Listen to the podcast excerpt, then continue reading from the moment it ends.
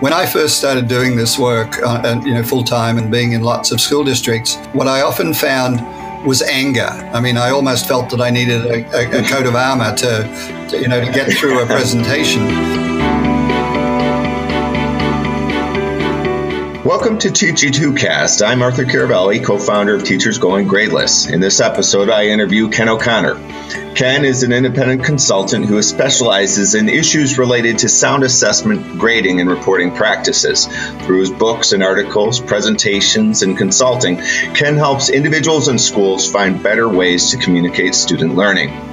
Many educators consider Ken one of the first to introduce them to the idea that traditional grades are broken and that a better approach is possible. Just recently, he published the fourth edition of his seminal book, How to Grade for Learning.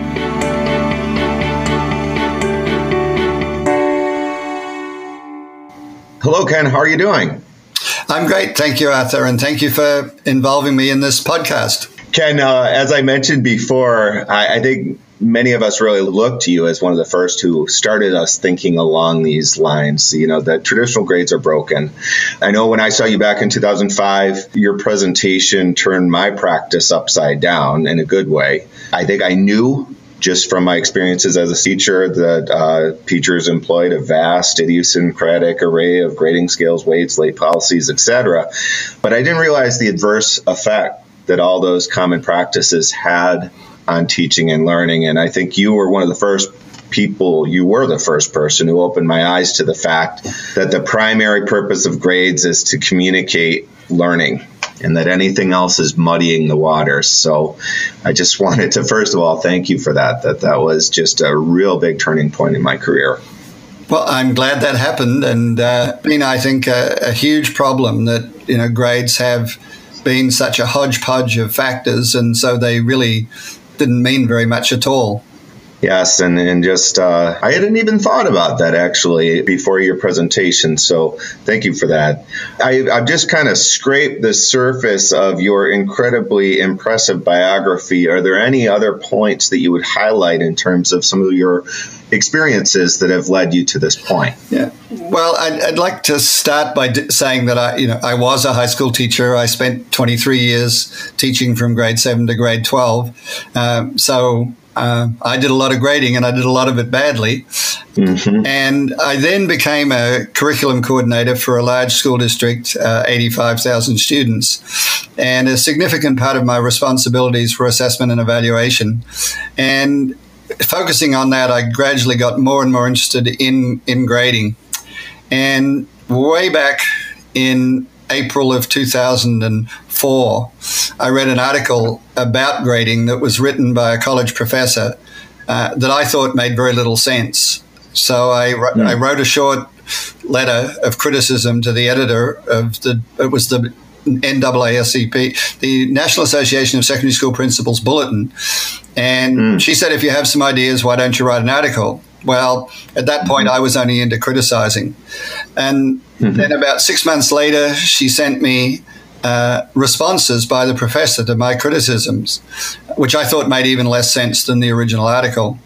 And again, she said, Why don't you write an article? Well, twice challenged, I felt I had to respond.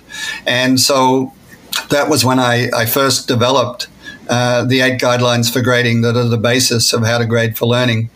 So that was really back over the Christmas New Year period, almost 20 years ago, I guess. And so this has been the focus for what I've done for a long period of time. And I'm really pleased to see that there's been, I think, a lot of change. And in many ways, I think the pace of change, especially at the secondary level, is increasing, which is very encouraging to see. Oh, that is very encouraging. Now, when you did that, that was were you in Australia at that point, or were you in Canada? No. You started out your career in Australia, is that correct? Yeah, I started teaching in Australia a long, long time ago, over 50 years mm-hmm. ago. Um, and then I moved to Canada. Um, and so the mo- most of my career and most of my life now has been in Toronto, Canada. Okay. And when you began, and, and I believe you transitioned in kind of a curriculum director role after you were a teacher. Is that correct? Yeah, I was what we called in my district a curriculum coordinator. We basically okay. had a subject responsibility and a cross curricular responsibility. Uh, so one other thing, and actually it's kind of an incidental thing. I know that you you coached field hockey. Actually, had, that was kind of an important part of your career, and that you've actually had an opportunity to do a little more of that recently. And and I know that a lot of teachers talk about this, but do you think some of your experiences as a coach have informed uh, some of the concepts around pedagogy and assessment. Absolutely. I, I, yeah, I, I mean, field hockey is my lifetime sport. I started playing it when I was 11 years old, and I'm still involved in doing umpire coaching and evaluation. Uh, and I was fortunate at one point to have some pretty good teams, and mm-hmm. we went uh, one year we lost in the semi-finals of the provincial championship. The next year we lost in the final. The next two years we won. And so, as a coach, that was a really interesting process in trying to find what were the little things that. I mean, we had everything we needed. It was just a matter of finding the little things that got us from making it to the final, and then from losing the final to winning the final twice. And one of the things that I did was I had the students do, the players do a lot of self evaluation, um, actually in writing, so that they really they weren't just saying they they really had to think about it, and I gave them a lot of written feedback uh, on their performance, and I genuinely believe, and I mean I have I can't prove this, but I genuinely believe that that was maybe the single thing that made the biggest difference that moved moved us to being able to win for a couple of years. And what I realized hmm. afterwards mm. was that I was really involving the students in the process in a way that I never did in the classroom. And and I, so mm-hmm. I, I think in many ways I was a far better coach than I was a teacher. And I, I wish I'd realized that earlier because I could have done that more in the classroom to the benefit of my students.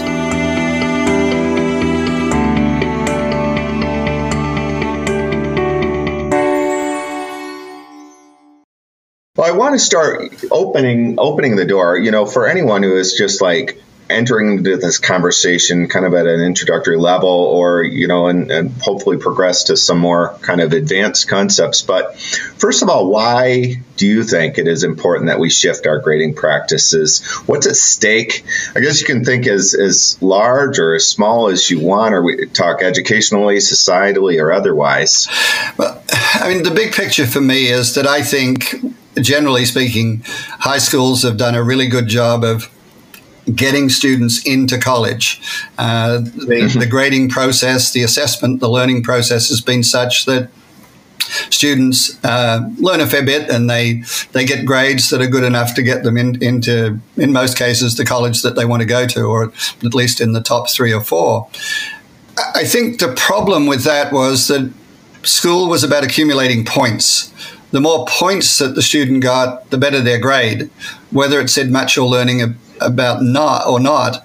And the result of that has been really two things, I think. One is the huge number of students who have to do remedial courses in their first year in college. And secondly, the horrendous failure rate uh, in the first year of, of college because we got them into college, but we didn't really prepare them to be successful in college because in college they're far more independent than they are in high school. And so it seems to me our job as high school educators is, and it obviously working its way up from the earlier age, is to prepare students as uh, self directed, reflective learners. And, and I don't think mm. traditional grading does that. But if we're if we're doing high quality assessment, if students are getting good descriptive feedback, and uh, ultimately because we have to certify if that they get grades that are an accurate reflection of their achievement then i think uh, that prepares those students not only to get into college but to be successful in college. You know, as I when I first encountered your ideas, I was teaching in an alternative school, and this is kind of one of my whys is that first of all, in addition to students not really developing that reflective aspect and that ability to kind of um, regulate their own learning, uh, teaching in an alternative school, I saw that a lot of these burdens of traditional grading were falling disproportionately on marginalized and otherwise vulnerable students. Uh, that that the students who didn't have uh, maybe the college educated uh, parents, the clean workspace, et cetera, and so forth. Those were the students who were suffering the most at the hands of my grading practices. I wonder if any of that factors in as well. Yeah, I would agree completely because it is those students who um, sometimes uh, don't exhibit all the behaviors that we would like, but in fact achieve well. Uh, and so their grades were deflated by including behaviors. I think those students are often the students that, for various reasons, have trouble completing homework. Doesn't say anything about whether they know or understand. So the what I think is the horrible practice of including homework in grades uh, has both of those things have really very much acted against those students in particular, and then you add that add to averaging to that, so that you know every bad every right. bad performance that they have, even if it's only a few, because averaging emphasizes is skewed by the extremes, then averaging really acts against those students as well.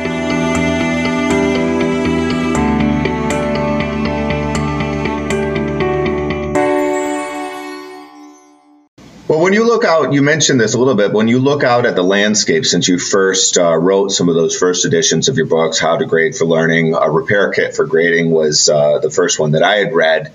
Do you think that things are changing at all? Do you think that uh, we've gotten to a point where we can point to some encouraging signs, people being open to these ideas? I, I really do believe we can. I mean, I think that there's. Um, and it's, I think it's fair to say that uh, improved grading practices, whatever you want to call it, evidence based, standards based, whatever we want to call it, is now pretty much the norm at the elementary level in North America right. and in international schools. It's becoming increasingly common in middle schools. And it, I think, now is really making inroads into, into high schools. At the high school level, what I often found was anger. I mean, I almost felt that I needed a, a, a coat of armor to, to, you know, to get through a presentation. Um, but over the last uh, probably at least 10 years, that that has changed. I very rarely get the anger now. What I get is, yeah, people challenge the ideas, which is absolutely fine. That's what should happen. But it's far more rational. Right. It's not people just sounding off and being angry. And I think that in itself is progress, um, because I think generally uh, teachers have become more reflective. I mean, I will admit that I was not a very reflective practitioner because it was not something mm. that we hmm. did way back then. And the other thing is, I think we can point to lots of places places um, where it's happening. I mean, it's become pretty common, for example, um, in parts of Iowa.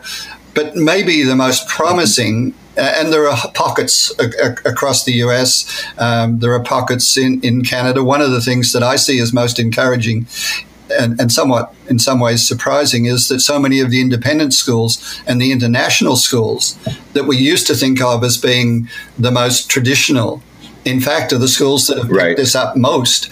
Um, but I think the other thing that's so encouraging is the the move to proficiency based or competency based uh, graduation requirements, particularly in the New England states. Very good. Now, now, obviously, teachers going gradeless is not exactly regularly promoting standards based grading and learning. Uh, many of us come from that viewpoint and kind of maintain that viewpoint. Uh, you let me be in your book, so I just I'm wondering what is it that you see, and you talk about this in some of the latter chapters of your book, maybe the last chapter. What do you see in some of these more radical approaches that make sense inside the larger context of sound grading practices? I, think you know the the basic approach, uh, as I understand it from following on your uh, Facebook group and and sometimes in the Twitter chats, that the basic ideas yeah. are, are, the right ideas. That what we need to be emphasizing is descriptive feedback uh, and involving students in the process, uh, and then by whatever. And I guess where I have the biggest difficulty. So I, I, I think we're really on this we're certainly in the same book. Certainly, I would say in the same chapter. we may not be on the same page, uh, but yeah. I, I, mean, as you, I think you've heard me say this before you, your group is called Teachers Going Gradeless. I make a dis- I make right. a distinction between scores and grades. Scores for me are what we right. put on individual pieces of student assessment evidence. Grades are the summary symbols yes. on report cards. So the way I look at it is your group, for the most part, is actually teachers going scoreless, not gradeless, because right. most of you are in schools or school districts that ultimately require you to have a grade on the student's report card. Most of the people, or a lot of the people in Teachers Going Gradeless, have that is a very student involved process. Very often, the students determining the grade and the teacher then having some dialogue, uh, either agreeing or maybe having some conversation that says, Well, are you sure that's right? And, and except for the fact that I really believe that it's the teacher's professional responsibility to determine grades. Uh, um, right. Um, I have no difficulty with that because I think you're you're emphasizing the right things, and so those that are not going gradeless, what I emphasize is the importance of the descriptive feedback, the importance of de-emphasizing grades, the importance of having a limited number of summative assess high quality summative assessments, uh, and so that you have a a learning process where there's lots of opportunity for making mistakes, getting it wrong, cycling through that teaching learning process before we get to the point where we say, okay, uh, because we have to certify, whether we like it or not, now we're going to find out what you know, understand, or couldn't do. We're going to put a score on that and we're going to summarize those scores for a grade. And so, really, as I see it, the only difference is you don't don't put the scores on, but everything else is mm-hmm. basically the same, isn't it? It, it, pretty much is, and I think we we point to some of the people like Wiliam and Black and Ruth Butler, and now Jo Boaler to a certain extent, where we really want to put that emphasis on diagnostic feedback for as long as possible. Uh, the idea being when you get that grade or that score or that mark, uh, on the paper, the comments basically are not effective at that point, is what some of the research at least points to. But I, I, to me, the, especially when you say Butler, I mean, Butler's research showed that if we put comments and scores, um, the students ignore uh, the comments. And so, to me, what right. to me what that's really relative relevant to is the formative assessment process. That when I'm doing right. formative assessment, whatever that is, whether it's product, whether it's observation, whether it's conversation, it should be no mark comment only. And so I get quite upset when mm-hmm. I see schools and school districts saying, we're doing standards based or we're doing evidence based grading, and it's 30% formative, 70% summative. I don't believe you're doing standards based grading. You're not doing effective grading practices if you are putting any score on any formative assessment. Where we may differ is that I do think it's appropriate to put scores for standards, not overall scores for an assessment, scores for standards on a summative assessment. But that needs to be done within the context of multiple opportunities for assessment. So we should be developing as much as we can within a time defined system that nothing is ever over. And, it's only over yeah. when we come to our arbitrarily defined ends. And except when a kid graduates, those ends are, are not really ends at all because we can go on in the next semester.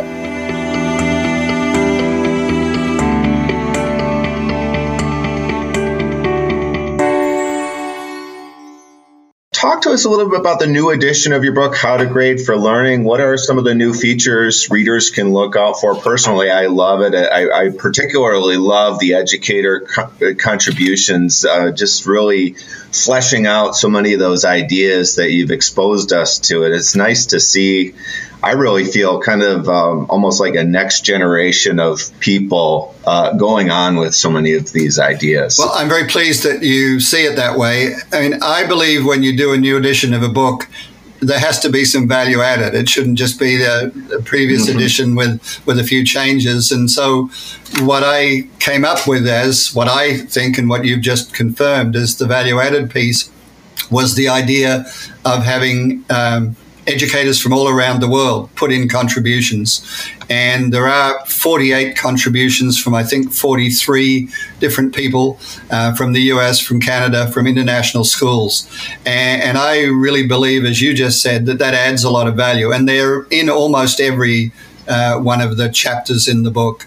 So basically, the basic structure of the book, there's an introduction where I look at a lot of the factors that have led us to, to where we are, um, some of the stuff about growth mindset and those types of things.